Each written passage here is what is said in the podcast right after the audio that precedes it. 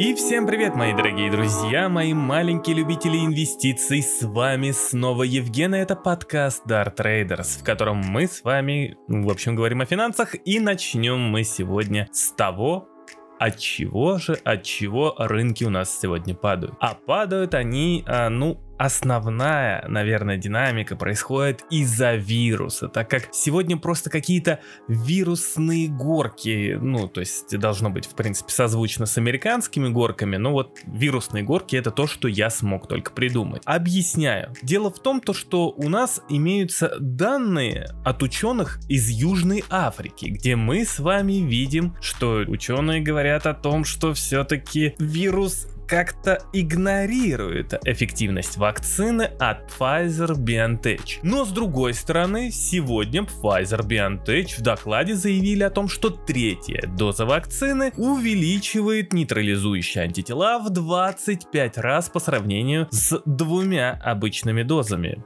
прививки. И получаются какие-то некие противоречивые данные. С другой стороны, мы с вами имеем то, что сегодня ученые в Австралии обнаружили Новую, новое ответвление омикрона, как-то так, по-моему, а, именно то, что это тот вариант, это то ответвление, которое ПЦР-тесты просто не берут, и, то есть, по обычной ПЦР-кой нельзя обнаружить новый вариант омикрон, что делает вирус более непредсказуемым и более опасным. Также сегодня выступали ВОЗ, именно Тедрос, глава ВОЗ, такой типа: всем привет, друзья, вирус у нас как бы есть, и есть проблемы с вирусом, но мы вроде бы как видим, что вирус не такой прям какой-то мега опасный, хотя эти данные нужно проверять, заявил Тедрос. И здесь, смотрите, интересный момент. Естественно, рынки будут продолжать реагировать на вирус, потому что это неопределенность, потому что это новые риски, особенно неопределенность и риски на фоне высокой инфляции во всем мире, то есть глобальная инфляция высокая, вирус есть, что в этом, э, в, в этом во всем делать центробанкам, непонятно. Вроде бы западные центробанки идут в сторону ужесточения монетарной политики, то есть в ужесточении стимула. Но, с другой стороны, есть вирус, который как бы говорит о том, что центральным банкам, что нужно как-то стимулировать будет экономику в случае, если риски с вирусом будут возрастать. И более того, если вирус будет обходить вакцины, даже несмотря на то, что он может быть не таким смертельным. Еще здесь есть один главный риск с вирусом, это то, что нас всех успокаивают, что, ну, как бы вирус как бы не такой смертельный, не такой опасный, возможно, он более передаваемый, но вот покойный такой вот э, к госпитализации. Также некоторые ученые говорят о том, что а, да, вирус как бы может вытеснить дельту, а может и, и, и быть такое, что человек может заболеть омикроном, а потом сразу заболеть дельтой, которая типа якобы больше смертоноснее, чем омикрон. Но это, это опять же, я сейчас не, не строю никаких выводов, и, и это просто неподтвержденные факты, которые вам наговаривает Евген, который вообще, возможно, далеки от реальности и мог, может быть фейком. Поэтому будьте осторожны, проверяйте данные только на официальных источниках, э, официальных сайтах, там Роспотребнадзор,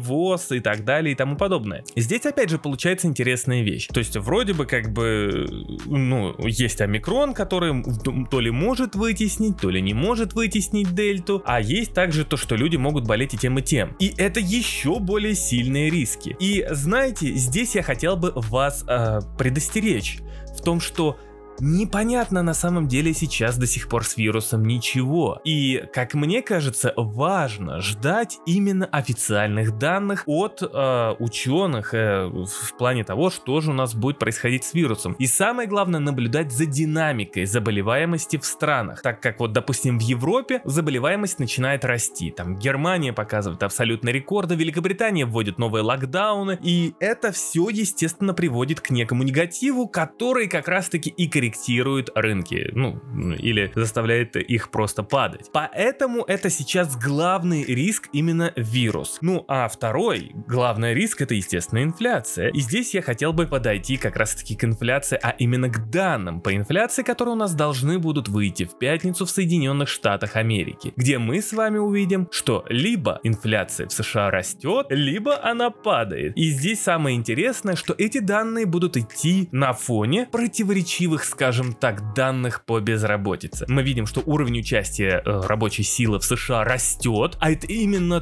то, чего добивается Федрезерв, то есть э, Паул, глава Федрезерва, постоянно говорит об этом. Мы видим, что прогресс в этом есть. Более того, уровень безработицы падает в Соединенных Штатах, э, что опять же очень хороший показатель. Вот. Но мы с вами в прошлую пятницу увидели, что число э, рабочих мест вне сельскохозяйственной отрасли было несоответствующее сильно прогнозам, примерно в два раза или на пятьдесят процентов ниже того, что ожидали аналитики и рынки, ну или в целом консенсус прогноза. И естественно, это накладывает некую, опять же, головную боль для Федеральной резервной системы и для инвесторов, которые боятся, что Федрезерв приступит к более жесткому сокращению скупки активов, то есть к более жесткому сокращению печатного станка, которое приведет к еще большему сокращению печатного станка, так как самый главный риск и страх не в том, что Федрезерв на фоне всей этой высокой инфляции сократит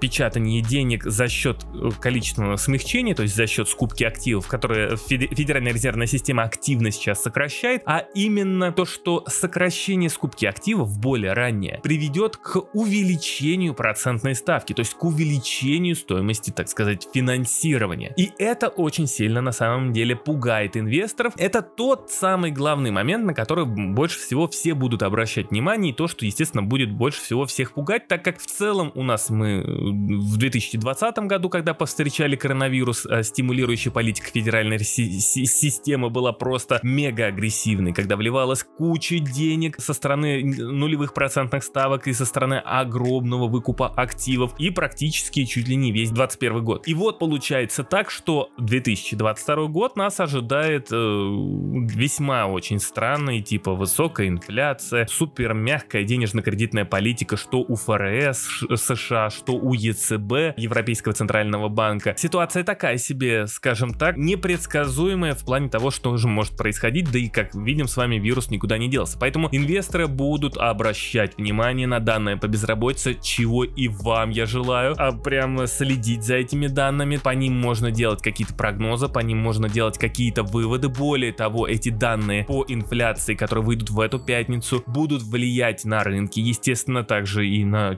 криптовалюты, и на рынок акций, и облигаций. В общем, все попадут под раздачу. Более того, естественно, валютный рынок также будет обращать на это все дело внимание, так как если инфляция в США продолжит расти или оставаться на том же уровне, на котором сейчас остается, то это, естественно, будет говорить о том, что раз ситуация с безработицей в Соединенных Штатах нормализуется, хоть есть некоторые отклонения, но все же высокая инфляция заставит Федрезерв быть более жестким, а значит, доллар может начать укрепляться, в связи с чем рисковые активы могут, конечно же, здесь пострадать. Но, опять же, да, я вас э, сейчас хочу направить в свои прошлые подкасты, в которых я говорил о том, что даже ужесточение монетарной политики, которое происходит сейчас, на самом деле оно не такое страшное, так как экономика США растет, экономика Европы тоже, хоть и, как и экономика США, хоть и не без каких-то неравномерностей, тоже растет, все равно э, условия финансирования от центральных банков остаются очень-очень выгодными для всех и очень стимулирующими, поэтому как минимум до середины две тысячи двадцать второго года бояться нечего. Поэтому, собственно говоря, следим за данными по инфляции, следим за вирусом. И пару слов о встрече Байдена и Путина. Вчера прошла встреча двух лидеров, где как бы должно было что-то, как казалось, наверное, обычным людям что-то решиться, и мы должны были узнать, либо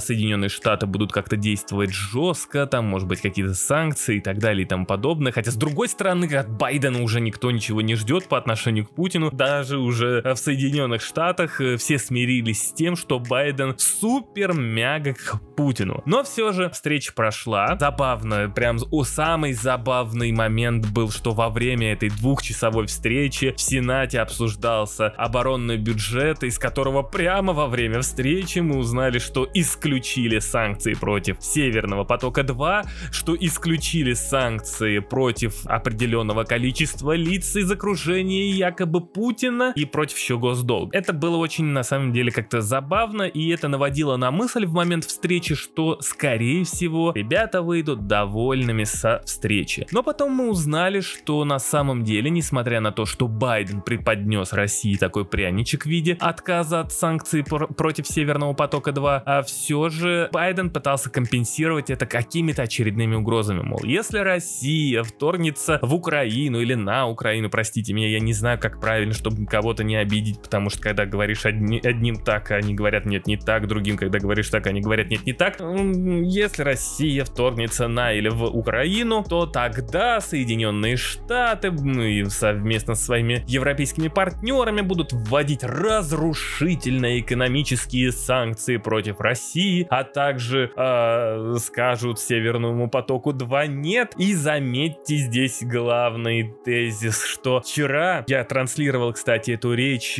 точнее, это, этот саммит, или точнее даже не саммит, а уже выступление представителей двух стран по поводу этого саммита, где говорилось о Северном потоке два практически как уже о запущенном проекте. Забавно, что вот как раз таки говорилось, что если что Россия нападет на Украину, то тогда они обрубят Северный поток два, там еще что-то бла-бла-бла и так далее и тому подобное. Но, в общем, мое личное мнение, что все вот эти угрозы, это было всего лишь, ну, некий политический ход от Байдена, чтобы показать, что я жесток. Я жесток с Путиным, ребята, я жесткий, я самый жесткий с Путиным президент, а потому что я же ему угрожаю, я же ему угрожаю, но параллельно разрешаю ему все, что в принципе он захочет, так как получается забавные вещи, что а, как только Путин подводит войска к границе с Украиной, якобы подводит, я не знаю точно, я не возьмусь на себя утверждать, но вот как говорят СМИ, то сразу же э, случается саммит между Байденом и Путиным, и,